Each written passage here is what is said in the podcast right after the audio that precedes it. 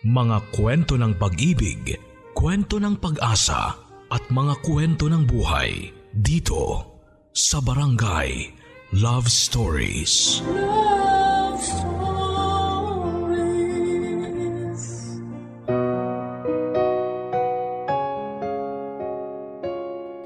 Ang sabi nila basta maging mabait ka lang at gumawa ng tama ay pagpapalain ka. Ngunit bakit tila mas marami ang pinagpapala at nagtatagumpay ng dahil sa panlalamang sa kapwa?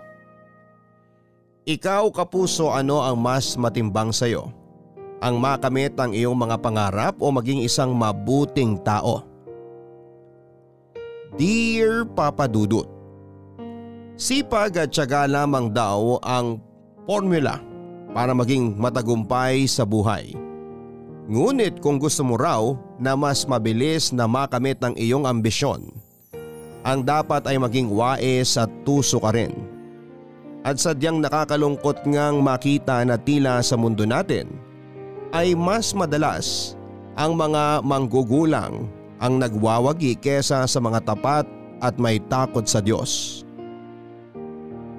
Papa Dudut, tawagin niyo na lamang akong Teng. 32 years old at kasalukuyan ay naninirahan sa Mindoro kasama ang aking pamilya at ang aking mga magulang at mga kapatid. Tubong Mindoro po talaga ako.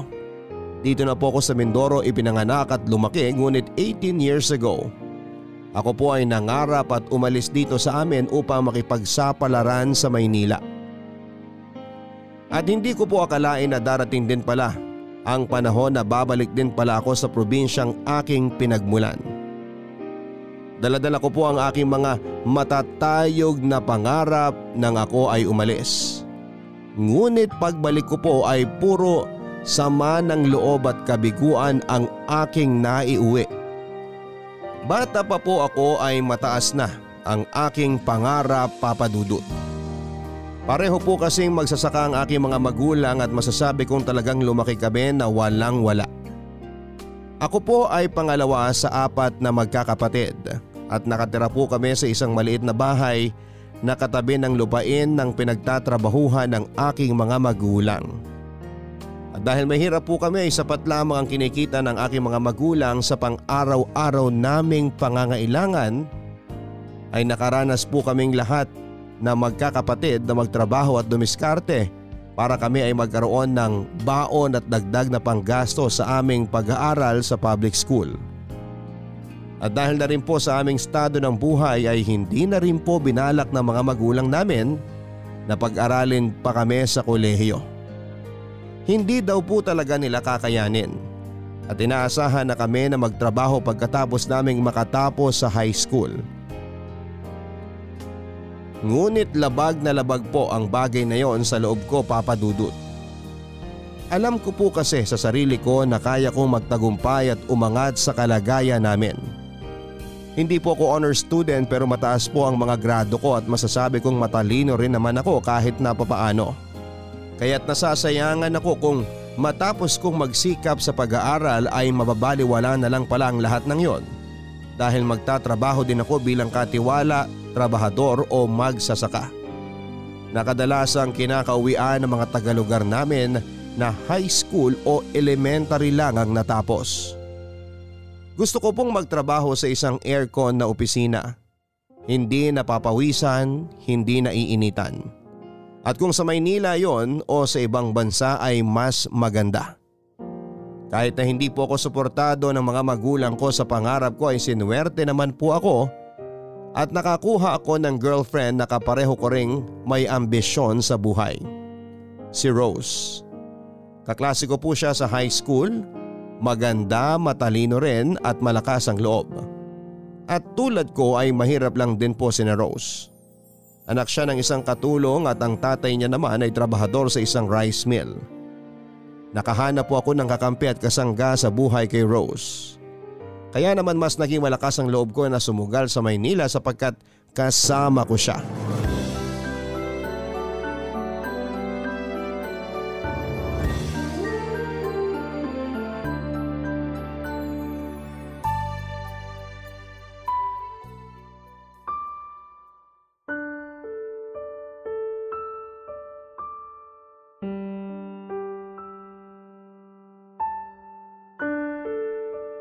Nay, Tay, pwede ko po ba kayong makausap? Tungkol saan? Tay, magpapamaynila po kami ni Rose. Hey, nako! Eto na naman tayo! Teng, pwede ba bukas na lang? At pagod pa nga kami ng nanay mo galing sa trabaho. Eh, kailan po ba kayo hindi napagod? Ano? Ang sabi ko po, kailan ba kayo hindi pagod? E tuwing kakausapin ko kayo tungkol dito, palaging yan ang sinasabi ninyo eh. Tama! Dahil pagod naman na talaga kami. Walang araw na hindi kami pagod sa pagtatrabaho at pagbabanat ng buto para sa inyong magkakapatid. Kaya nga po eh. Nay, Tay, payagan niyo na ho ako magpa-Maynila para makatulong ako sa inyo. Para makapag-aral din ako at makakuha ng disenteng trabaho balang araw. Anong disente? Bakit itong trabaho namin? Hindi ba disente? Walang masama sa pagiging magsasaka, Teng. Ang sinasabi ko po, ayaw ko na po ng ganito tayo. Kung makapagtapos po ako ng pag-aaral at makakuha ng trabaho na may mataas na sweldo, hindi na tayo mahihirapan. Hindi na ho kayo mapapagod ni nanay sa pagsasaka. Bakit? Akala mo ba ganun lang kadali yun? Ang buhay hindi parang yang napapanood mo ng mga teleserye. Hindi lahat ng naghihirap balang araw biglang magiging donya basta magsipag lang. Hindi nangyayari yun sa totoong buhay. Hindi ko naman ho pangarap na maging sobrang yaman na eh. Yung magkaroon lang tayo ng sapat. Yung hindi araw-araw hindi tayo makadiskarte. Kasi ang pinoproblema natin kung ano yung kakainin natin sa isang linggo. Gusto ko magkaroon ng sapat na ipon. Para kung ano mang mangyari, handa tayo. Yung hindi tayo mamamatay ng dilatang mata. Ganun lang kasimple ang gusto ko, Nay. Eh kung magtulong-tulong tayo ng mga kapatid mo, balang araw gagaan din naman ang buhay natin eh. Ang sabihin mo, ayaw mo lang talaga ng buhay dito. At mataas lang talaga ang ambisyon mo para sa sarili mo. Dinadahilan mo pa kami. Kung mataas man po ang ambisyon ko para sa sarili ko, eh ano naman po ang masama dun, Tay? Tay, matalino ako. Matataas ang mga grado ko. Ay, pambihira naman, Tay. Bakit niyo ba ako pinag-aral kung ayaw niyo rin namang pakinabangan ko? Pinag-aaral namin kayong magkakapatid dahil ayaw namin na malamangan kayo ng kapwa niyo. Yun lang ang dahilan. Kaya sapat na yung high school. Yung college, hindi na mahalaga yan. Gastos lang yan. Ngayon kung may sapat na tayong pera, pwede mo namang gawin yan balang araw. Kung gusto mo naman na magtrabaho sa opisina na nakaupo lang buong araw at ayaw mong mainitan, eh siguro na may makukuha kang trabaho dyan sa bayan. Pwede kang mag-apply na kahero muna. At tama nga ang tatay mo. Pwede ka namang magkolehiyo pag may extra ka na. Hindi ko maintindihan kung bakit kailangan mo pang magpa-Maynila para dyan. Alam mo, masyado ka kasi nasisilaw dyan sa mga bakasyonistang galing sa Maynila na nakikita mo sa bayan tuwing bakasyon. Hindi mo ba alam na iilang porsyento lang yan sa dami ng mga naghihirap doon? Alam ko, dahil nakapunta na ako sa Maynila. Ano na pala ako? Wala pang isang taon bumalik na ako dito. At mabuti na nga lang may natira pa akong perang pang-uwi at nasa tamang katinuan pa ako. Kaya't nakabalik agad ako dito. Yung mga kakilala ko, naiwan na ron. Mga naging squatter na. Hindi ako ikaw, Tay! Hindi ako magiging squatter dun! At bakit? Anong klase bang buhay ang meron tayo dito? Hindi ba't parang ganun din? Yang lupa na sinasaka ninyo, hindi rin naman sa inyo. Kakarampot pa ang bayad. Halos ganun din naman ang buhay natin ah. Kahit na mahirap tayo dito, Teng, itong bahay natin, atin. Kahit gaano pa ito kaliit, kahit siksikan pa tayo dito. Kung ano man ang mangyari, may talbos ng kamote dyan na pwedeng tabasin at kainin. May tubig na pwede salukin dyan sa bukal. Mabubuhay tayo. Sa Maynila, kung anumang kamalasan ang umabot sa'yo, wala. Pulube ang aabutin mo dahil lahat doon binibili. At hindi na ako magtataka kung balang araw, pati hangin doon, ibote na nila at ipagbili. At kaya rin nga ang gulo-gulo doon eh, diba? Dahil yung mga tao desperado na. Buti pa dito, mahirap pero simple at tahimik naman ang buhay natin. Ay nako, tingin ko kaya rin atat-atat siya makapag-Maynila dahil yung nobya niyan, eh yan din yung hilig eh. Tay, wag niyo pong idamay si Rose dito. Bakit? Eh totoo naman ah. Nung isang taon eh nakalimutan mo na yung pagpipilit mo magpa-Maynila. Pero simula nung naging nobya mo yan, nabuhayan ka na naman ng loob. At salamat nga po talaga kay Rose dahil binuhay niya ang loob ko. Dahil kayo ni nanay, pilit yung pinapatay ang mga pangarap ko. Teng! Walang magulang ang gugustuhin patayin ang pangarap ng mga anak nila. Kagaya ng wala ring magulang ang gustong makita na nagdurusa at nasasaktan ang mga anak nila. Ang ibig pong sabihin, wala kayong tiwalang magtatagumpay ako. Hindi sa ganun, Teng. Gusto ka lang naming protektahan ng tatay mo. Nay, tay! Nasa tamang edad na po ako at buo na po ang desisyon ko.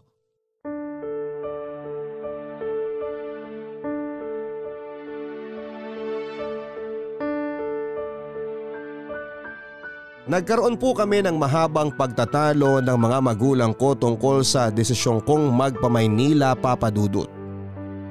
Pero ang kinahantungan ay hindi pa rin sila pumayag. Napaka-impractical daw na bagay yung gusto kong gawin. Pwede naman daw akong magtrabaho lang sa malapit sa amin at mag-aral ng kolehiyo kapag nakaipon ako. Pero kung sakaling ganun nga ang gawin ko ay kailan pa mangyayari yon, Papa Dudut? Kailan pa ako makakaipon ng sapat para makapagkolehiyo? Alam kong mas mababa ang swelduhan sa probinsya katumbas ng pasweldo sa Maynila. Kaya naman kahit nalabag sa loob ng mga magulang ko at hindi nila ako pinayagan ay nag-decide pa rin akong magtanan kasama si Rose at makipagsapalaran kami sa Maynila. Dala lamang ang 7,000 at 3,000 na naipon ni Rose ay sumaba kami ng Maynila. At sa totoo lang po, ay sinuwerte kami sa unang dating namin sa Maynila, agad kaming nakakuha ng murang kwartong marerentahan para sa aming dalawa. Sa loob lamang ng isang linggo ay nakahanap agad ako ng trabaho bilang dishwasher sa isang restaurant. At si Rose naman ay nakahanap ng trabaho bilang assistant sa isang laundry shop. Kahit na may kamahalan nga talaga ang bayarin at pagkain, kahit papaano ay nakapagtatabi kami ng 1,000 kada buwan dahil na rin sa pagtitipid. Sa tansya ko ay matapos lamang siguro ng 1 o 2 taon ng pag-iipon ay maaari na kaming parehong mag-enroll sa kolehiyo at maging working student. Ang naging plano po namin ni Rose ay bago kami mag 25 years old ay makatapos na kami ng kolehiyo at makapagtrabaho na sa isang maayos na kumpanya. At makapag-OFW naman ako bago mag 30 anyos. Para kung sakali ay makasama ko pa ang mga magiging anak namin bago ako umalis ng bansa. Hindi nagtagal ay napromote na rin po ako mula dishwasher at naging kahero na sa restaurant na pinagtatrabahuan ko nang malaman ng may-ari na mabilis po akong matuto. Naging panatag po ang buhay namin ni Rose sa loob ng 1 taon. At dahil na rin po siguro dito ay nabuntis na po si Rose. Pansamantala po kaming kinabahan dahil alam namin na makadadagdag gastos po ang pagkakaroon ng anak. Pero dahil maganda naman po ang takbo ng pinansya namin ay nilakasan lamang po namin ang aming loob. Isinugal po namin ang kalahati ng aming naipon para ipang-member sa isang networking ng mga pampagandang produkto. Para ito na ang maging negosyo ni Rose pagkatapos niyang manganak. Ngunit sa kasamaang palad, ilang buwan lamang po bago makapanganak si Rose ay nilooban ng aming tinitirhan habang kami ay nagsisimba.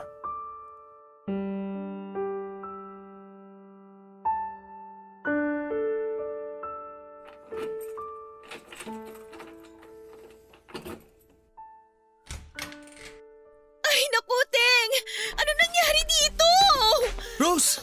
Ninakawan tayo, Rose! Naku naman! Yung bintana, tingnan mo, basag na basag! Mag-ingat ka ha! Baka may matapakan kang bubog! Yung mga paninda ko! Teng, wala na! Kinuha nila lahat ng mga paninda ko!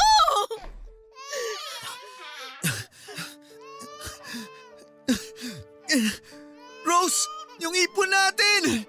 Tinangay din! Ano? Nakasalubong natin si Mang Fredo sa labas!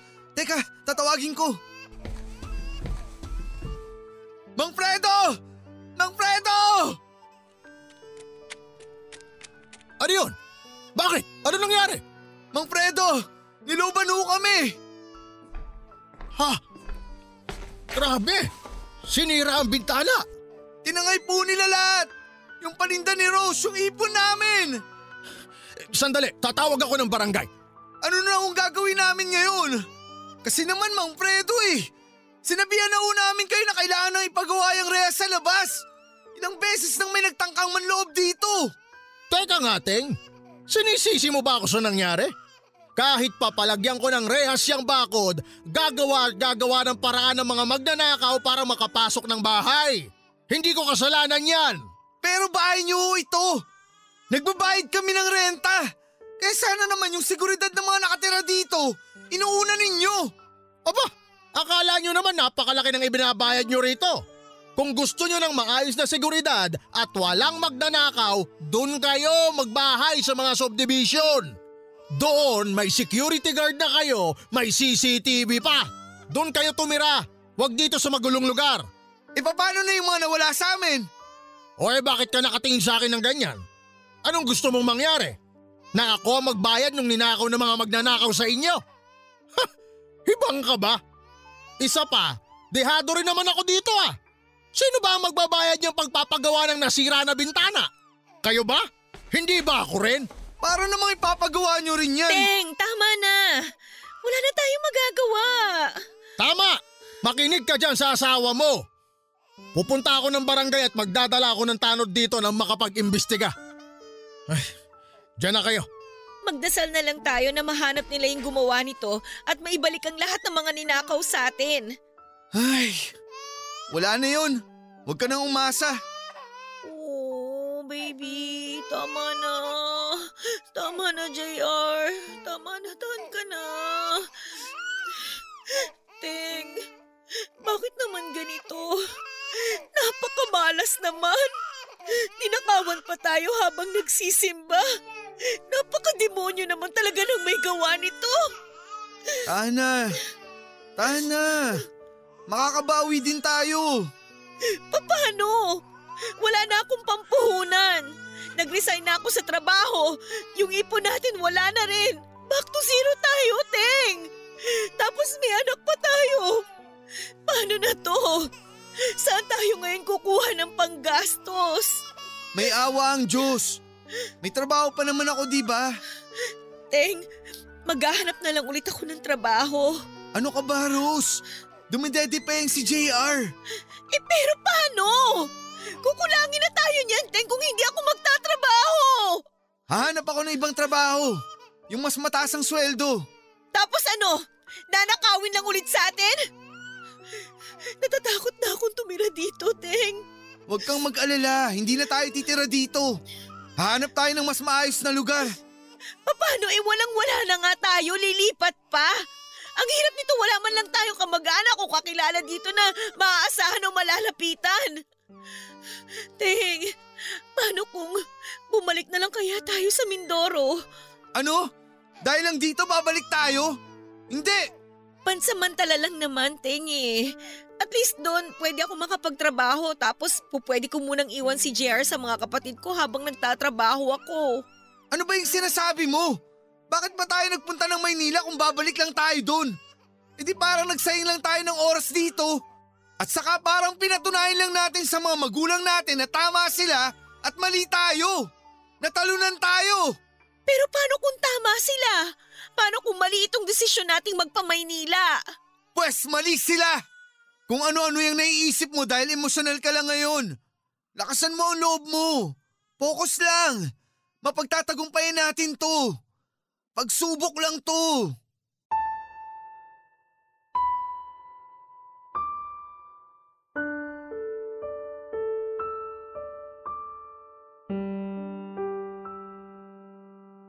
Kagaya ng inaasahan ay wala rin pong nangyari sa kaso ng panloloob sa tinitirhan namin.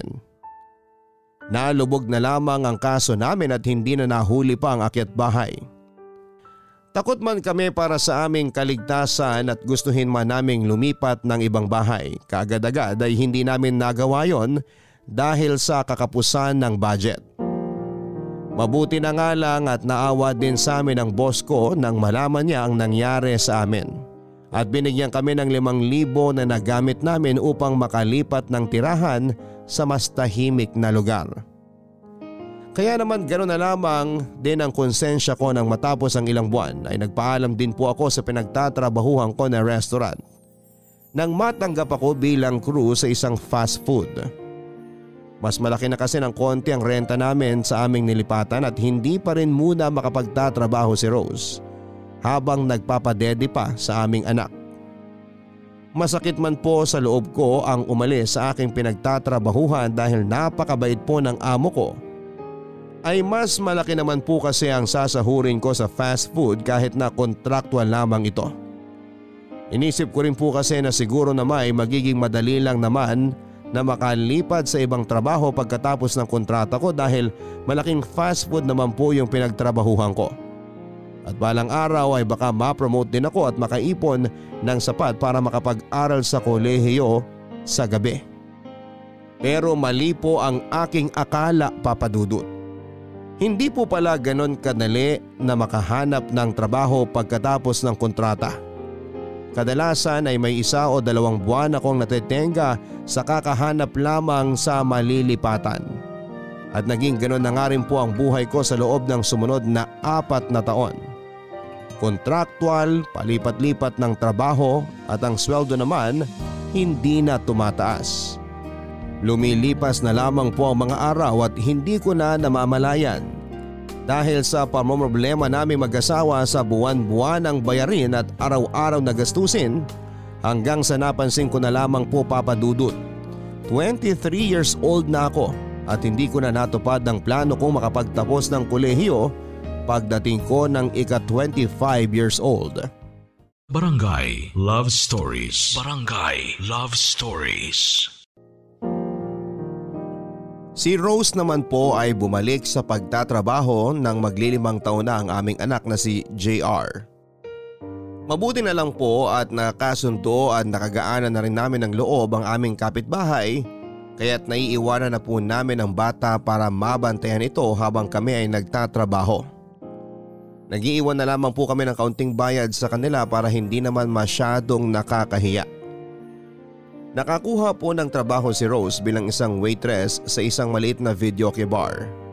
At nang pareho na po ulit kaming nakakapagtrabaho ay medyo gumaan-gaan na po ulit ang aming mga gastusin. Ang susunod naman po naming pinaghandaan ay ang pag-aaral ni JR sa elementary. Kahit na sa puntong yon ay nakakaramdam naman po ako ng pagka-depress. Dahil naurong na po ang deadline ko sa aking sarili para makapag-aral sa kolehiyo at makapagtrabaho sa isang malaking kumpanya, ay nilabanan ko na lamang po alang-alang sa aming anak. At kagaya na nga po ng nabanggit ko ay hindi rin nakatulong na puros contractual na lamang ang napapasukan kong trabaho. Gayon pa man ay pasalamat na rin po ako na kahit papaano ay umayos na nang umayos ang buhay namin at nakapagsimula na ulit na makapag-ipon at makapagplano para sa aming kinabukasan. Pero nang magdadalawang taon na po si Rose sa pagtatrabaho sa videoke bar, ay may isa na naman pong pagsubok na dumating.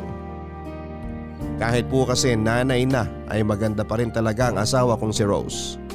At nang nagtrabaho siya sa videoke bar ay kadalasan siyang nagugustuhan ng mga katrabaho niyang lalaki.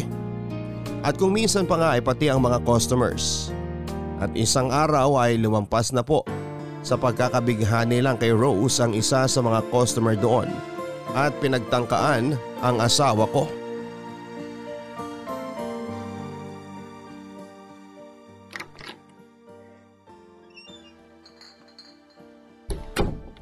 Sir, eto na po yung isang bucket at yung sisig. Sir, mag-extend pa po ba kayo? Sige Rose, mag-extend pa ako ng 2 oras. Magsasara na po kasi kami. 1 oras na lang po pwede. Ah, ganun ba? Oh, hindi ko umorder ng para sa'yo? Di ba sabi ko kumuha ka rin ng sa'yo? Sige lang po, busog pa po ako eh. Opo, kukunin ko na po itong mga bote at mga pinagkainan ninyo. Mamaya na. Hayaan mo na muna yung mga bote dyan. Sige po. May inaasahan pa po ba kayong darating? Wala nang na eh. Ako na lang lahat iinom nito. Pero okay lang. Birthday ko naman. Ah, ganun po ba? Happy birthday po, sir. Sana huling birthday ko na to. Ho? Bakit naman po ganun, sir? Eh, ano pa bang aasahan ko? Iniwan na ako ng asawa ko, galit sa akin ng mga anak ko. Yung mga kaibigan kong kasama ko dito kanina, andyan lang naman ang mga yan dahil sa pera ko. Ah, sir, kung ano man po ang pinagdadaanan ninyo, huwag kayong mawalan ng loob. Habang buhay pa tayo, meron pa tayong pag-asa. Ang lungkot-lungkot ko, Rose. Sir, sigurado ako kung malungkot kayo ngayon, lilipas din naman yan. Ang buhay naman po ganun talaga. Minsan masaya, minsan malungkot. Kung malungkot kayo, sigurado ang kasunod naman yan, masaya na. Rose, may gagawin ka pa ba? Opo. Hindi pa po kasi tapos ang trabaho ko. Marami pa bang customer? Sa katunayan nga po, kayo na lang po ang natira ngayon, sir. Weekday din po kasi eh. Baka naman, pwede mo na ako masamahan dito kahit sandali lang. Naku sir, baka po mapagalitan ako. Huwag ka mag-alala. Regular naman akong customer dito eh. Maintindihan naman siguro ng manager mo. Sir, kasi… Sige na, please. Wala lang ako makausap. Kahit 30 minutos lang o kahit na 15 minutes lang. Pagbigyan mo na ako, birthday ko naman eh. Sige po. Sige, saluhan mo na muna ako dito please. Oh, mag-beer ka muna. Naku, hindi po ako umiinom eh. Sige na, kahit hindi mo naman ubusin. Sobrang dami nito. Sige na. Sige po. Alam mo, mabuti na lang talaga at nandyan ka. May makausapan lang ako. Ikaw ang highlight ng birthday ko. Happy birthday po ulit, sir. Cheers.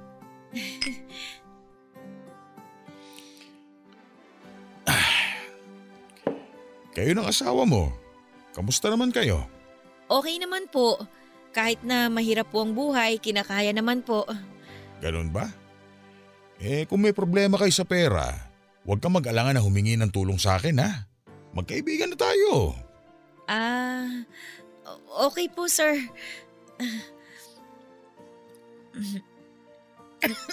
Oh, dahan-dahan lang. Ang pait po pala nito. Ito tissue. Natapunan tuloy ng biritong t-shirt mo. Teka, punasan ko. Ako na po sir, ako na po. Rose, alam mo, kamukhang kamukha mo yung dati kong girlfriend. Siguro kaya magaan din ang loob ko sa'yo. Sir, ano po yung ginagawa niyo? Sige na, isang kiss lang. Birthday ko naman eh. Para naman sumaya ang birthday ko. Sir! Sige na, ibibigay ko lahat ng gusto mo. Hindi naman to kailangan malaman ng asawa mo. Sikreto lang nating dalawa. Sir, ano ba? Tumigil na kayo! Aray! Sige! Subukan niyong lumapit! Rose! Itutusok ko talaga itong basag na bote sa inyo!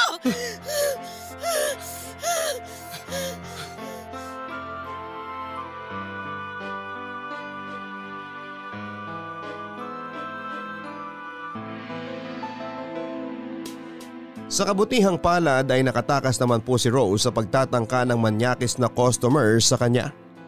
Ngunit nang nagsumbong po si Rose sa guard at pinuntahan ito ng customer ay tinanggi ng customer ang ginawa niyang kahalayan kay Rose. Sa katunayan ay nagulat na lamang sila ng guard nang pagbalik nila sa videoke room ay may malaking sugat na ang customer sa braso. Binaligtad po ng customer si Rose papadudot. Sinabi niya na si Rose daw ang nagpakita ng motibo at umakit sa kanya. Pero nang pinagtabuyan daw niya si Rose ay bigla na lamang daw itong nagwala, sinaktan siya at lumabas ng kwarto. Dahil walang witness, ang nangyari po ay naging salita ni Rose laban sa salita ng customer. Dahil mas madalas na nakakasama sa trabaho ay mas naniwala po ang guard kay Rose. Pero hindi po naging ganon ang reaksyon ng manager nila. Kinampihan po ng manager ang customer at sinabi na mahirap naman daw paniwalaan na sasaktan ng sarili ng customer para lamang palabasin na nagsisinungaling si Rose. Nasisante po si Rose, Papa Dudut. Ngunit ang mas malala pa dyan ay mukha talagang gustong maghiganti ng customer kay Rose. Sinampahan po niya ng kaso si Rose at bukod sa pananakit sa kanya ay bigla na rin itong idinagdag na ninakawan daw siya ni Rose ng cellphone habang pinagtatangkaan siyang akitin ng asawa ko. Pero habang nangyayari ang lahat ng ito kay Rose ay wala po akong kaalam-alam. Inilihim niya po sa akin ang lahat at napilitan na lamang siyang sabihin sa akin ang nangyari nang sampahan na po siya ng kaso ng customer.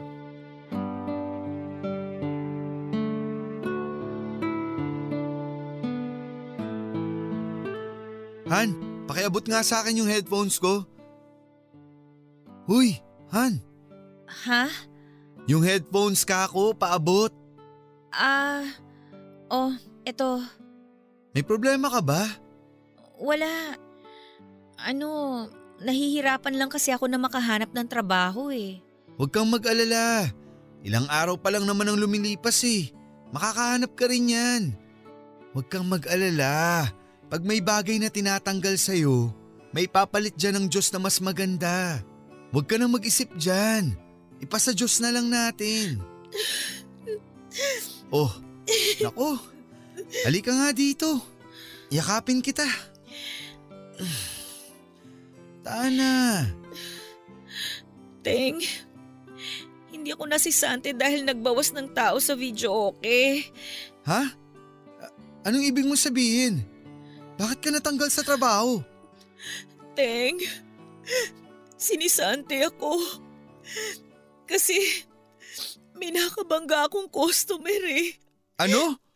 Anong nakabangga? May nakasagutan ka? Hindi. May nagtangkang mang-rape sa akin. Ano? Paano? Saan nangyari yan? Doon sa isa sa mga kwarto doon. Yung regular customer namin, si Sir Mando. Pinastay niya kasi ako doon sa isang video okay room kasi birthday niya. Tapos nagmakaawa dahil wala man lang daw siyang makasama. Tapos doon niya ako pinagtangkaan. Ano? Nasaan yung Mando na yan? Saan niya nakatira? Ting, binaliktad niya ako eh. Kinasuhan niya ako. Hindi niya daw ako titigilan hanggat hindi ako nakukulong. Teka, bakit ikaw ang ipapakulong? Eh siya dapat ang mabulok sa kulungan sa ginawa niya. Eh pagkatapos ko kasing tumakas, sinaktan niya yung sarili niya. Hiniwa niya yung braso niya. Tapos pinalabas niya na ako yung umakit sa kanya. Tapos nung tumanggi daw siya sa akin, doon daw ako nagwala. At hiniwa ko daw yung braso niya. Pinagbintangan pa niya ako na ninakaw ko yung cellphone niya. Tapos siya yung pinaniwalaan ng manager namin. Tapos ngayon ipapapulis niya raw ako. Eh di sige, di magkita tayo sa korte. Ikaw ang nasa tama. Pabayaan mong magkaroon ng investigasyon. Teng, wala naman tayo pera para sa abogado eh. Yung matandang yun, sobrang yaman nun. Kayang-kaya magbayad nun ng ilang abogado. Kayang-kaya niya ako ipakulong, Teng. Ayoko makulong, ayoko makulong. Teng, tumakas na lang tayo. Umalis na lang tayo dito. Ano? Eh di mas lalo ka lang mukhang guilty niyan. Yung pagtakas lang ang paraan, Teng.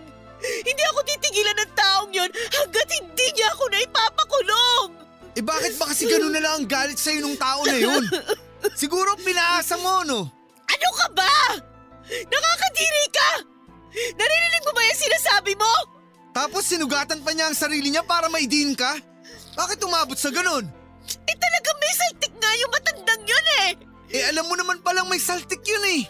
Bakit sumama-sama ka pa dun sa kwarto na kayo lang dalawa? Hindi ko alam! Naawa lang ako sa kanya! Na-corner niya ako! Naisip ko wala namang mali siya yun eh! Hindi ko talaga alam! Eh kaya yun ang napala mo! Ah! Hayop ka! Anong gusto mo palabasin ngayon, ha? Na dapat lang na nirape niya ako? Na ako pa yung may kasalanan ngayon? Grabe ka, Teng! Napakasama mo! Sorry! Nabigla lang din ako! Wag mo ako hawakan! Sorry na! Hindi ko sinasadya! Silang lahat! Okay lang na pag-isipan nila ako ng ganyan eh! Pero ikaw! Asawa kita! Ikaw yung mas nakakakilala sa akin! Ikaw dapat yung kakampi ko dito eh! Pero nasasabi mo yan! Napakagago mo!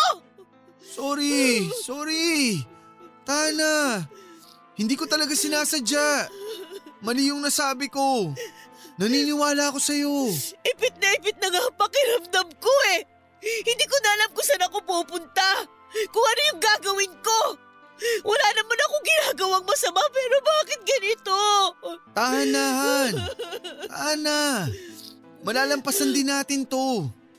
Dahil ayoko makulong.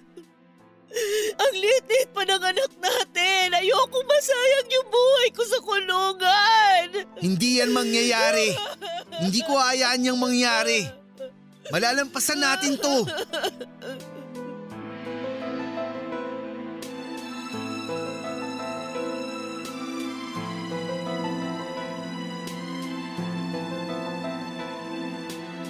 Mag-aabogado sana kami para sa sinampang kaso kay Rose. Pero unti-unti ko na nga pong nakita ang katotohanan na kahit na inosente si Rose ay mahihirapan kaming tapatan ng pera at impluensya ng nagtangka sa kanya. Kaya naman minabuti na nga lang namin na umalis ng aming tahanan at lumipat ng syudad at magtago. Nakarating po kami sa Bulacan, Papa Dudut, at tulad ng dati ay nag-back to zero na naman kami. Bagong lugar, walang kakilala, walang trabaho, paubos ang pera. At sa kauna-unahang pagkakataon mula nang kami ay umalis sa Mindoro, ay naisipan ko na po na paano kaya kung bumalik na nga lang kami sa probinsya. Unti-unti ko na nga pong natatanggap sa sarili ko na palayo na ng palayo ang posibilidad na makapagtrabaho ako sa isang opisina. Ang makapagsuot ng Amerikana at ang hindi mainitan. Sa puntong yon ay alam ko rin po na kakailanganin na namin ang maging low profile dahil sa kinasangkutan ni Rose, kaya't mas lalo nang magiging limitado ang aming mga pwedeng pasukang trabaho. Pero nilabanan ko na lamang po ang pagkalungkot at nag-focus na lang po ako sa kung paano kami makakapagsimulang muli ng mag-anak ko. Kaya't nang may nakita po akong opening para sa isang all-around na assistant sa isang flower shop, ay nag-apply na po ako kaagad. Hindi ko na po ininda na wala po sa kalahati ang saswelduhin ko noon kumpara sa huli kong trabaho. At hindi na rin po ako nagpatalo sa aking pride. Kahit pa naiisip ko na matapos ng ilang taong pagsusumikap, ay ang kinabagsakan ko rin pala ay halos walang pinagkaiba sa trabaho ng mga magulang ko, ang humawak ng mga halaman. Pero hindi po ako nagpatalo sa depresyon. Ang mahalaga ay may pangkain kami ng pamilya ko at may pambayad ng renta. At lumipas po ang halos 3 taon na naging ganon ang buhay namin. Halos 1 kahig at 1 tuka. Hindi na rin po kami nakaipon at sa puntong yon ay alam kong isang sakit o aksidente o kamalasan lang ang pwedeng maganap at tiyak na sa kalsada na kami susunod na pupulutin, Papa Dudut. At sa hinagap ay hindi ko akalain na mangyayari ang mga yon. Dahil ang sumunod naman na kamalasang dumapo ay itong pandemya. Barangay Love Stories. Barangay Love Stories. Dahil sa lockdown ay napilitan po magsara ang flower shop na pinagtatrabahuhan ko. At dahil kakaunti nga lang po ang aming naipon ay tinipid na lang po namin ang aming pera para umabot ito sa 1 buwan. Sa huling 2 linggo bago masaid talaga ang pera namin ay 1 beses sa 1 araw na lamang po kaming kumakain. Ang akala namin ay pansamantala lamang at matatapos kaagad ang pandemya sa loob ng 1 buwan. Ngunit alam naman nating lahat na hindi po ganon ang nangyari. Mabuti na nga lang din po at naawa din sa amin ang aking amo at inaabot-abutan kami. At hindi pa rin naman po ako tuluyang sinisante nang unti-unti nang nagbukas ang mga tindahan. Ngunit dahil gipit na rin po siguro ang mga tao at nasa quarantine pa rin ay hindi na nakarecover ang flower shop na pinagtatrabahuhan ko at tuluyan na ring nagsara. Naipon na rin po ng naipon ang mga utang namin sa renta. Pinutulan ng kuryente, ng utang na po ako sa mga kakilala at kapitbahay namin upang magkaroon ng puhunan para sa mga po pwede naming ilako sa kalsada. Tulad ng face mask, face shield, candy at kung ano-ano pa. Pero dahil na rin po siguro naging maingat ang mga tao ay swerte na kung may tatlong bumili sa amin sa isang araw. At dumating ang araw na tuluyan na nga po kaming pinalaya sa aming tinitirhan dahil hindi na kami nakakabayad ng renta. At naging gipit na rin ang aming landlord kaya kinailangan na niyang tumanggap ng ibang tenant na mas may kakayahang makapagbayad kesa sa amin. Kasabay po nito ay napagod na rin po sa kapapautang sa amin ang lahat ng aming mga kakilala sa lugar. Kaya't nang pinalayas na po kami sa aming nirerentang bahay ay wala na po kaming ibang naging choice kundi ang gumawa ng barong-barong sa isang bakanting lote at mabuhay bilang mga squatter.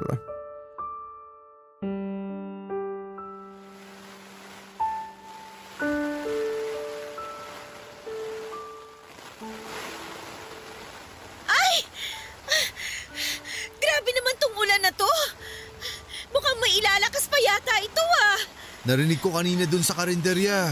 Signal number 1 lang naman daw ang tatama dito eh. Eh bakit naman ganito kalakas? Ano ba yan? Naku, unti-unti nang tumataas ang tubig. Ah! Uy, yung tolda! Deng! Natanggal! Diyos ko, basag-basa na tayo. Yung mga gamit natin tsaka yung mga parinda natin. Deng! Tulungan mo ako dito sa bubong. Iabot mo sa akin yung tali. O ito! Deng, bilisan mo! Chero, halika dito! Dito ka, dito ka! Ayan, ayos na to pansamantala.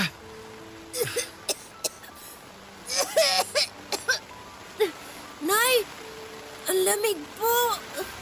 Anak, halika. Palitan mo na yung suot mo. Sandali. Hahanapan kita ng damit. Ay, ano ba naman yan? Nabasa na rin ang lahat ng mga damit ni JR. Teka, itong isang t-shirt ko dito. May isa pang medyo tuyo. Ito na muna isuot mo, anak.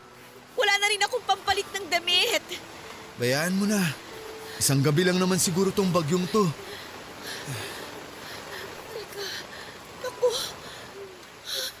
Deng, yung mga paninda natin nabasa na rin. Ha? Tingnan ko nga. Ito, yung mga kahon ng face shield. Natuluan ng tubig galing sa bubong.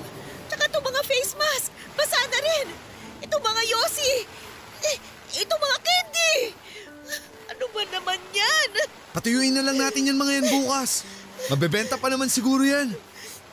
Deng, paano pa natin maibebenta ang mga ito? Eh kahit patuyuin natin to, mag-iiba na yung hulman ng mga kahon. Tapos yung mga face mask na yan, kukupas na. Hindi na mabibili ang mga yan. Lalo pa ngayon na, ang iingat at ang aarte ng mga customer dahil sa virus na yan. Gawa na lang natin ang paraan. Paano natin magagawa ng paraan yan? Wala nating. Yan na nga lang ang meron tayo eh. Ano ba naman yan? Wala na tayong kabuhayan. Eh anong gusto mo?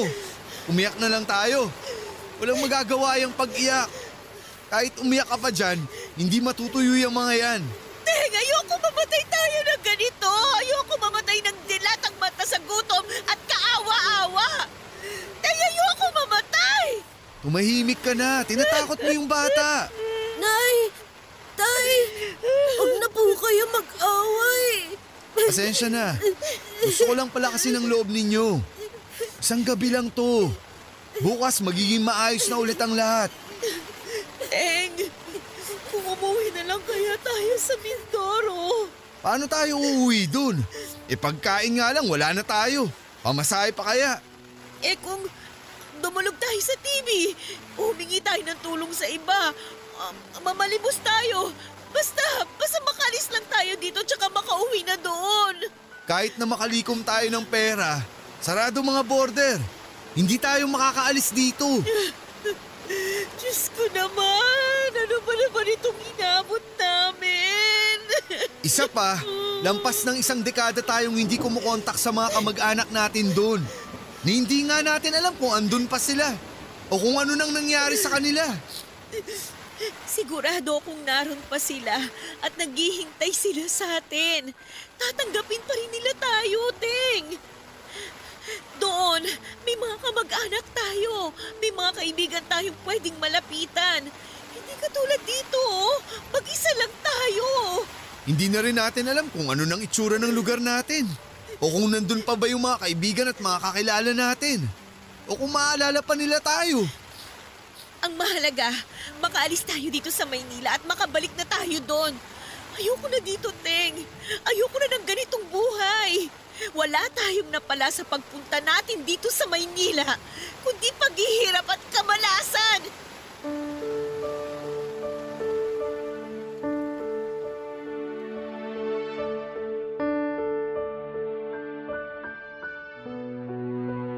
Pakiramdam ko po noon ng mga panahong yon ay tila na trap na kami sa sitwasyon, Papa Dudut.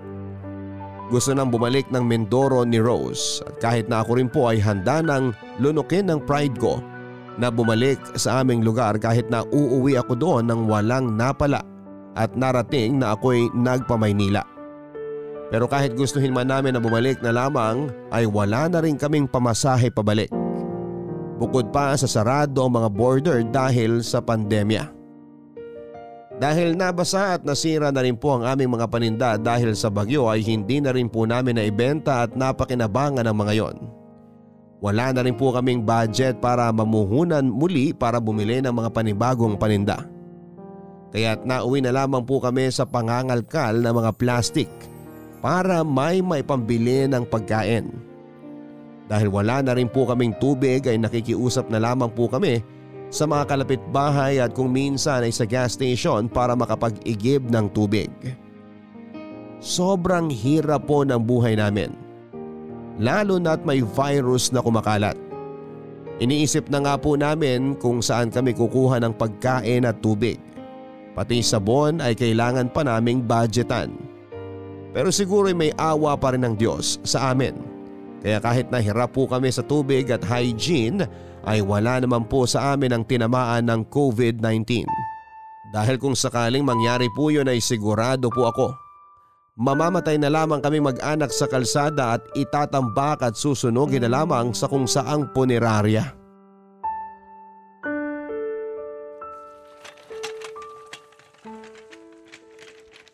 Ayun! May basurahan!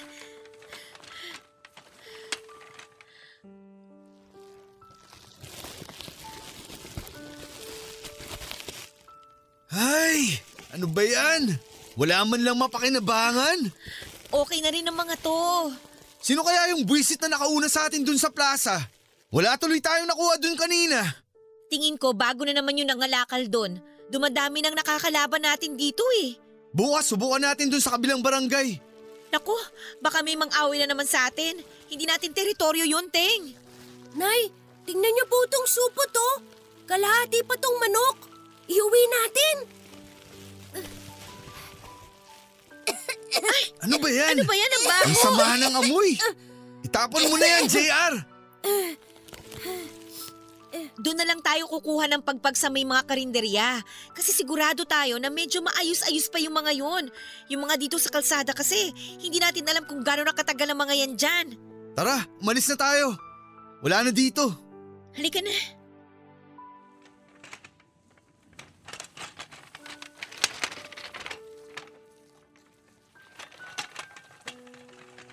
Tay, magpahinga po muna tayo dyan sa may puno. Sobrang init na po. Ay, mabuti pa nga. Nanghihina na rin ako eh.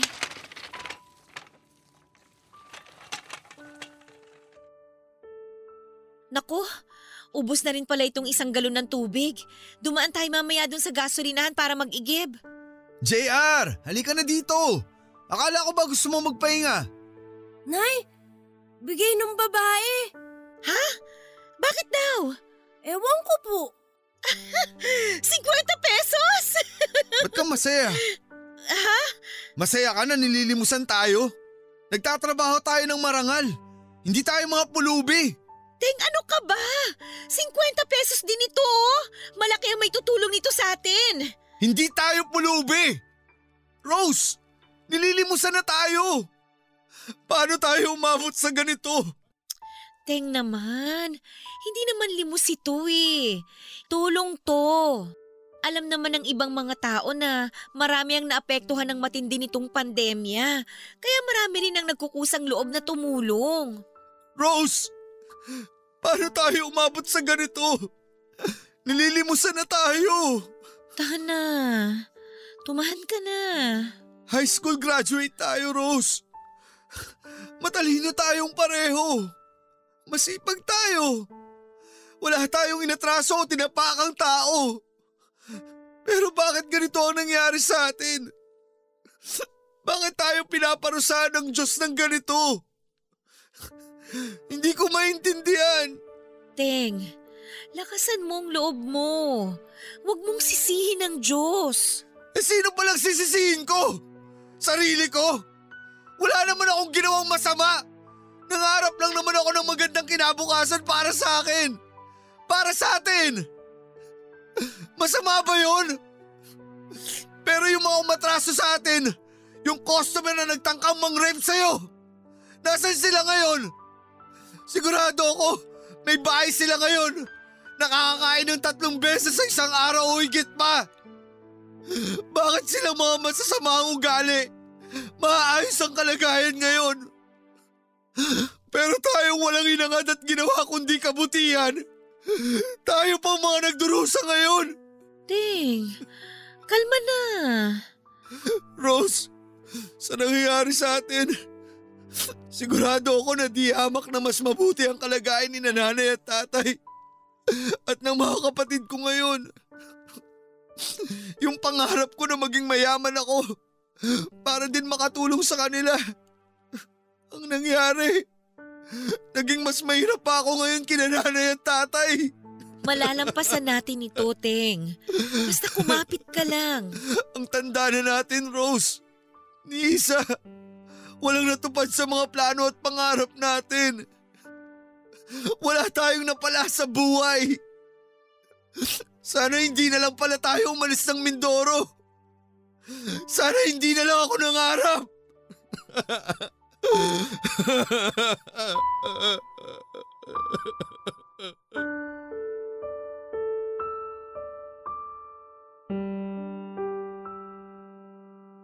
Sa totoo lang po, Papa Dudut, ay hindi ko na-realize kung gaano nakabagsak ang buhay namin.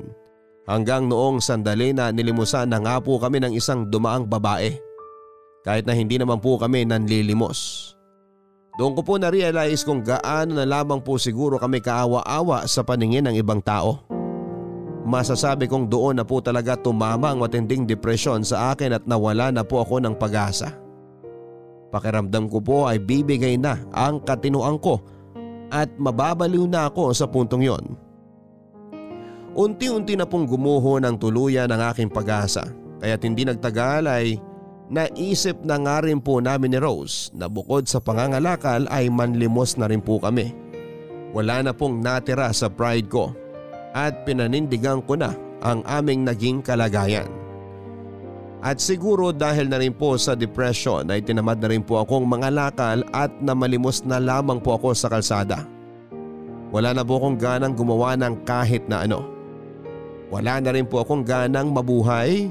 Para akong zombie na naglalakad-lakad na lang nang walang patutunguhan at umaasa na lamang sa tira-tirang barya at limos na mga driver at mga commuter. Lumipas po ang ilang linggo ng pamumuhay namin bilang mga pobreng pulubi at nanlilimos sa kalsada. Literal na po kaming naging isang kahig, isang tuka. Sa awa ng Diyos ay hindi naman bumababa ang nakukuha naming limos sa 30 pesos sa isang araw. Sapat na para makakain kami ng kahit na isang beses man lang sa isang araw. Hanggang sa inabot na nga po kami ng Disyembre sa ganong estado. Barangay Love Stories. Barangay Love Stories. Halina't makinig sa sounds and stories of the Philippines. Tampok dito ang mga kwentong bayan na isinalin at muling isinalaysay ng GMA News and Public Affairs Digital at Spotify Studios. Sundan at pakinggan ito sa Spotify. Dahil magpapasko, ay nanumbalik na naman po ang pagiging bitter ko sa buhay, Papa Dudut. Hindi po ako makapaniwala na noong nakaraang Pasko lamang ay may bahay pa kaming pamilya at nakapag Noche Buena pa kami kahit papaano. Pero matapos lamang ng isang taon ay nawala ang lahat ng yon sa amin. Kay bilis po ng mga pangyayari. Sa tuwing nakakarinig din po ako ng pamaskong kanta at mga masasayang tao sa kalsada ay hindi ko rin mapigilang mainis. Lalo na sa mga taong nag-grocery para sa paghahanda sa Pasko. Pero kapag hinihingan ko ng kaunting tulong ay magdedere-derecho na lamang at hindi man lang ako tingnan. Ngunit ang talagang nakagalit po talaga sa akin, Papa Dudut, ay noong may madaanan akong isang dambuhalang Christmas scarf ng politiko na nadaanan ko pa sa bisperas ng Pasko. Bakit itong mga magnanakaw na ito ay bukod sa masasarap na nga ang buhay ay ginagalang pa ng mga tao? Hindi ba sila kinikilabutan sa tuwing babati sila sa kapwa nila ng Merry Christmas? Hindi ba sumasakit ang mga tiyan nila sa tuwing kakain sila ng masasarap sa Noche Buena para ipagdiwang ang kapanganakan ni Jesus? Pero galing naman ang handa sa maruming pera. Kaya't sa hindi po sinasadyang pagkakataong yon ay doon na nabuo ang pasya ko. Tama na ang pagtitiis. Tama na ang pagiging kawawa ko. Tama na ang paghihirap ng mag-ina ko. Bumalik ako sa bahay at sinabing mag-grocery lang ako. Nagsinungaling ako kay Rose at sinabi na may nagbigay sa akin ng 500. Dinala ko po ang aking backpack at tumungo sa grocery. Sa loob ng grocery ay pasimple kong pinuno ang aking backpack ng mga dilata at bigas. Pati na ang isang hamon na dibola na pang Noche Buena ng pamilya namin. Para hindi mahalata ay pumila pa ako sa kahera para magbayad ng 2 dilata. Kabadong kabado pa ako habang nakapila, Papa Dudut, dahil first time kong ginawa yon.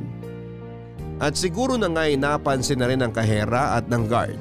Dahil paglabas ko ay pinigilan ako ng guard at pinilit na buksan ang backpack ko.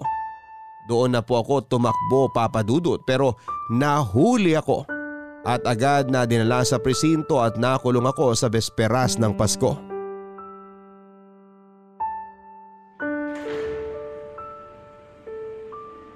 Ting! Rose, paano mo na lamang nandito ako? Bakit ka nandito? Mamaya maungkat pa yung kaso mo eh. Eh ano pa ba ang choice ko? Paskong Pasko hindi ka umuwi. Akala namin ni JR kung ano na nangyari sa'yo eh. Kung saan-saan grocery na ako sa atin nakarating ah. Gusto ko na nga pumunta sa mga morgue dahil akala ko kung napano ka na eh. Teng, ano pa nangyari? Rose!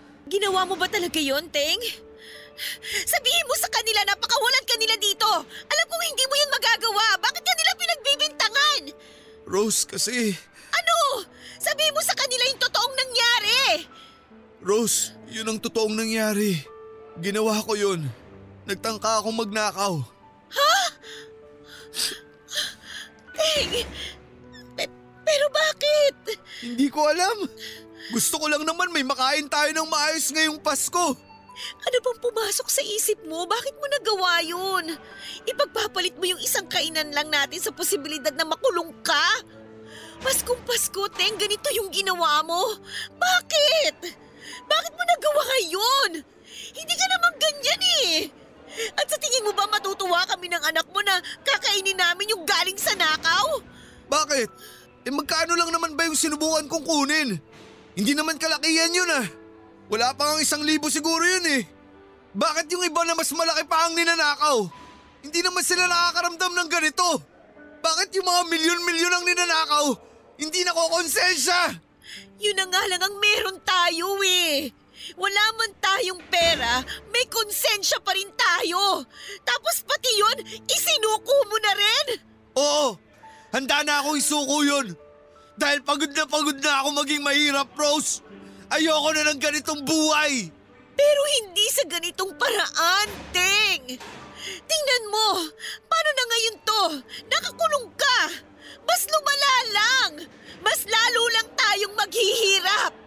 Ngayon, poproblemahin ko pa kung saan ako kukuha ng pampiyansa mo at sa pang-abogado mo! Pabayaan niyo na ako dito, Rose! Ano bang sinasabi mong pabayaan? Dito na lang ako. Umuwi na kayo ni JR sa Mindoro. Ano ba yung sinasabi mo, Teng? Huwag niyo na akong intindihin. Si JR na lang intindihin mo. Pabayaan niyo na ako dito. Mas mabuti pa nga siguro makulong ako. Dito makakakain ako. May matutulugan ako. Ayos na rin yun. At kami ng anak mo, paano? Ganun na lang din ba ang gagawin namin? Magnakaw na lang kami para makulong na kami, para hindi na namin problemahin kung paano mabuhay, ganun ba?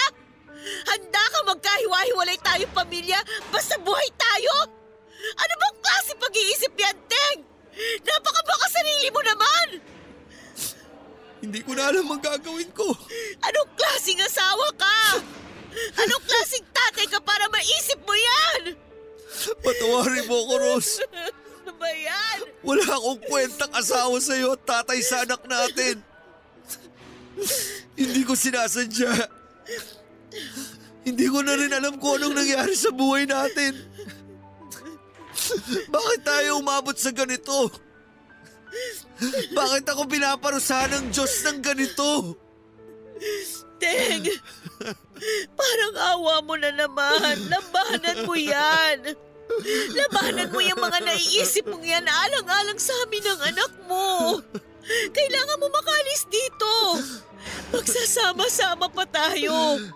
Uuwi tayo sa Mindoro at magsisimula ulit. Labanan natin to, Teng. Pagsubok lang to. Hindi ko na kaya, Rose. Pakiramdam ko mababaliw na talaga ako. Umuwi na lang kayo sa Mindoro. Kalimutan niyo na ako! Hayaan niyo na ako mamatay dito! Hindi ko na kaya magpatuloy! Walang kwenta ang buhay ko! Isang malaking katatawanan ang buhay ko! Pasensya at nadamay kayo ni JR! Hindi ko sinasadya to! Hindi ko naman ginusto to eh! Teng, lalaban tayo. Makakalabas ka dito. Makakabalik tayo sa Mindoro at makakapagsimula ulit tayo bilang isang pamilya. Lumaban ka, Teng. Huwag mo kami pabayaan. Lumaban ka, parang awa mo na. Hindi namin kaya ni JR na mabuhay ng malayo sa'yo. Makakabagot pa tayo.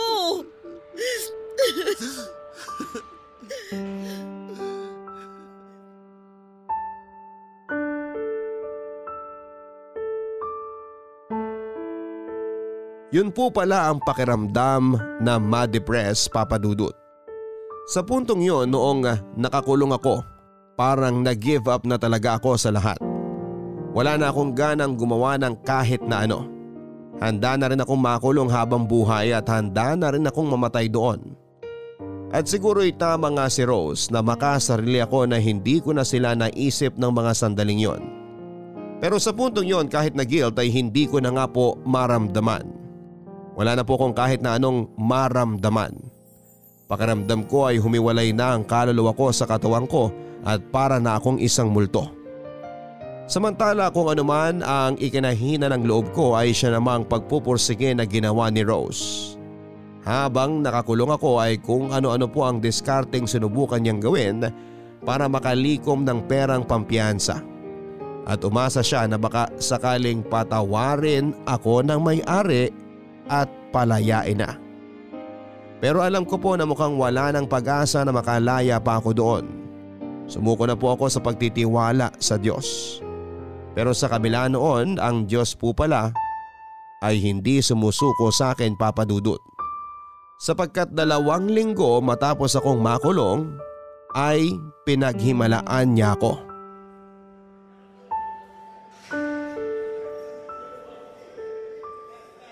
Magandang hapon. Ikaw ba si Teng? Opo. Sino ho kayo? Ako si Mrs. Menes. Ako ang may-ari ng grocery. Ho? Ma'am, pasensya na po kayo sa nagawa ko. Hindi ko po sinasadya yun. Kaya kita pinuntahan dito. Gusto kong malaman kung bakit mo nagawa yun. Ho? Hindi ko na po alam kung bakit ko nagawa yun, sa totoo lang po. Gusto ko lang naman po na makakain kami ng pamilya ko ng maayos. Kahit man lang sa araw ng Pasko. Patawarin niyo po ako. Bakit? Ano bang nangyari sa inyo? Ano bang trabaho mo? Wala na po akong trabaho. Yung huli ko pong trabaho sa flower shop. Pero nalugi po dahil sa pandemya kaya nagsara. Mula po nun, nabuhay na lang po kami ng mag-ina ko sa pangangalakal at panlilimos. May anak ka? Ilang taon na? 10 years old po. O nasa na sila ngayon? Siguro po. Naghahanap ng pera para sa piyansa ko. Saan ba kayo nakatira? Wala po. Paanong wala? Wala po kaming bahay. Squatter lang po kami dun sa isang bakanting lote. Ay, unang beses mo lang bang ginawa ito? Opo. At pinagsisisihan ko na nga po. Nagsasabi ka ba ng totoo, Teng? Opo, ma'am. Ma'am, hindi ko na nga po alam kung bakit ko nagawa yun eh. Alam kong hindi naman po ako ganun eh. Hindi naman po ako batugan eh. High school graduate po ako. Kami ng asawa ko. Magaganda po ang grado ko dati. Matalino po ako. Kaya nga po kami nagpa-Maynila ng asawa ko eh. Para sana mapaganda ang buhay namin. Dahil magsasaka lang po mga magulang ko. Pero sunod-sunod na kamalasan po ang nangyari sa amin. Ni isa sa mga pangarap namin wala nang natupad. Tapos ngayon, nandito na ako. Ano bang pangarap mo? Makapagtapos po ng koleyo. Makapagtrabaho sa isang opisina. Mapromote. Maging manager. Mabili ng lupa ang mga magulang ko na pwede nilang sakahan. Para hindi na po sila magtatrabaho para sa iba. Oy, anong plano mo pag nakalaya ka na dito? Ho? Mag-ipon po ng pamasahe para makabalik na kami ng Mindoro. Ayaw na po namin dito. Babalik na lang po kami doon. Sige, ganun na lang ang gawin natin. Ha? Ano ho? Hindi ko na itutuloy ang kaso sa iyo. At tutulungan ko kayo na makabalik sa Mindoro. Talaga po? Sa sandaling pwede nang bumiyahe, tutulungan ko kayo na makauwi na. Pero habang hindi pa, pwede ka munang sumideline dun sa grocery ko para makapag-ipon din kayo. Pwede rin muna kayong makituloy sa isang bakanteng kwarto doon hanggang hindi pa nagbubukas ang mga border. Maraming salamat po! Hindi po ako makapaniwala. Sobrang nahihiya po ako sa inyo. Huwag kang mag-alala, Teng. Ayos lang yon. Pinatatawad na kita. Kaya rin ako pumunta dito ngayon dahil gusto kitang makausap at makilala. At naniniwala ako na nagsasabi ka ng totoo at mabuti ang puso mo. Alam ko rin na marami ang desperado sa buhay ngayon dahil sa pandemya. Kaya't higit sa lahat ngayon ay dapat na mas maging maunawain at magkaroon tayo ng pagkukusa na tumulong sa kapwa. Maraming salamat po, Mrs. Menes. Maraming salamat po.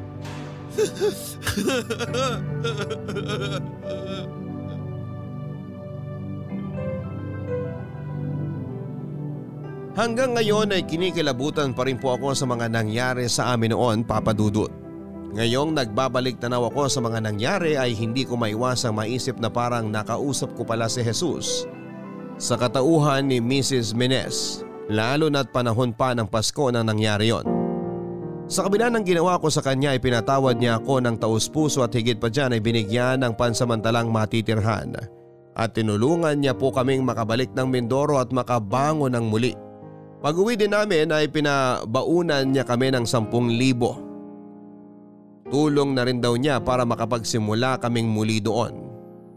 Hiyang-hiya po ko sa kanya at grabe ang pagsisisi at panliliit ko dahil sa mga nagawa ko.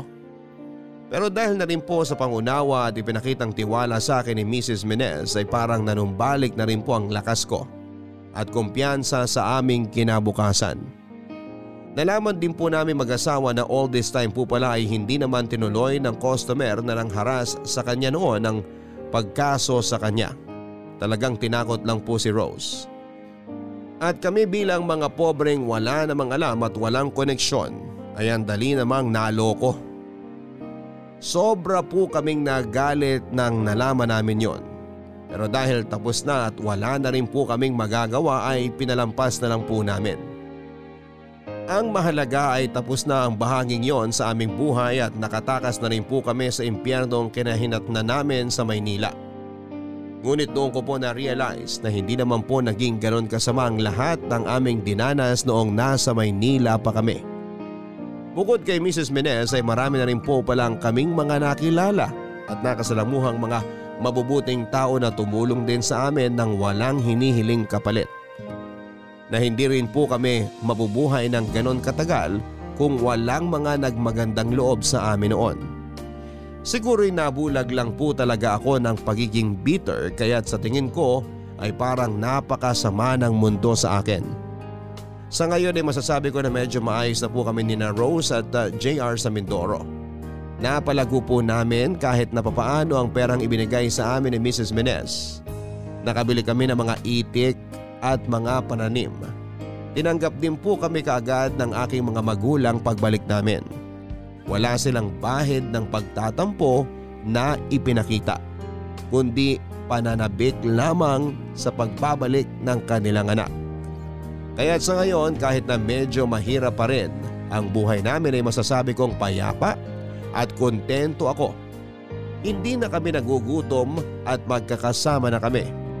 Sa darating na Pasko ay may pang Noche Buena na kami. At sa ngayon ay masasabi kong sapat na yon at wala na po akong mahihiling pang iba. Ang inyong forever kapuso at kabarangay, Teng. Bakit nga ba nangyayari ang mga masasamang bagay sa mga mabubuting tao?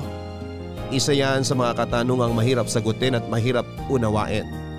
Ngunit siguro maaari tayong makakuha ng kaunting kasagutan sa ibinahaging kwento at mga realizations ni Teng. Si Jesus mismo ay tinanong ang kanyang ama tungkol sa bagay na yan. Panginoon, bakit mo ako pinabayaan? Mahirap unawain ang intensyon ng Panginoon sa buhay natin. Pero siguro ay ultimately, ang lahat naman ng tunguhin ng mga pinagdaraanan natin sa buhay ay ang subukin ang lahat ng ating mga life decisions. Kung tayo ba ay lulugar sa tama o magpapadala sa temptation ng maling gawa, at kung tayo ba ay magpapakabuti o magpapakasama. Maraming salamat Teng sa iyong pagbabahagi ng iyong mga naging karanasan sa amin. Masaya ako na okay na kayo ngayon ni Rose at ni JR sa Mindoro, lalo pat pagkatapos ng lahat ng mga masasaklap na bagay na dinanas ninyo nang kayo ay sumugal sa Maynila. Nawa'y patuloy kayong biyayaan at protektahan ng Panginoon sa lahat ng kasamaan. At patuloy na gabayan kayo sa lahat ng inyong mga magiging desisyon sa buhay. Hanggang sa muli, ako po si Papa Dudut sa mga kwento ng pag-ibig, buhay at pag-asa. Dito sa Barangay Love Stories number 1. Mga kwento ng pag-ibig, kwento ng pag-asa at mga kwento ng buhay dito sa Barangay Love Stories. Love Stories.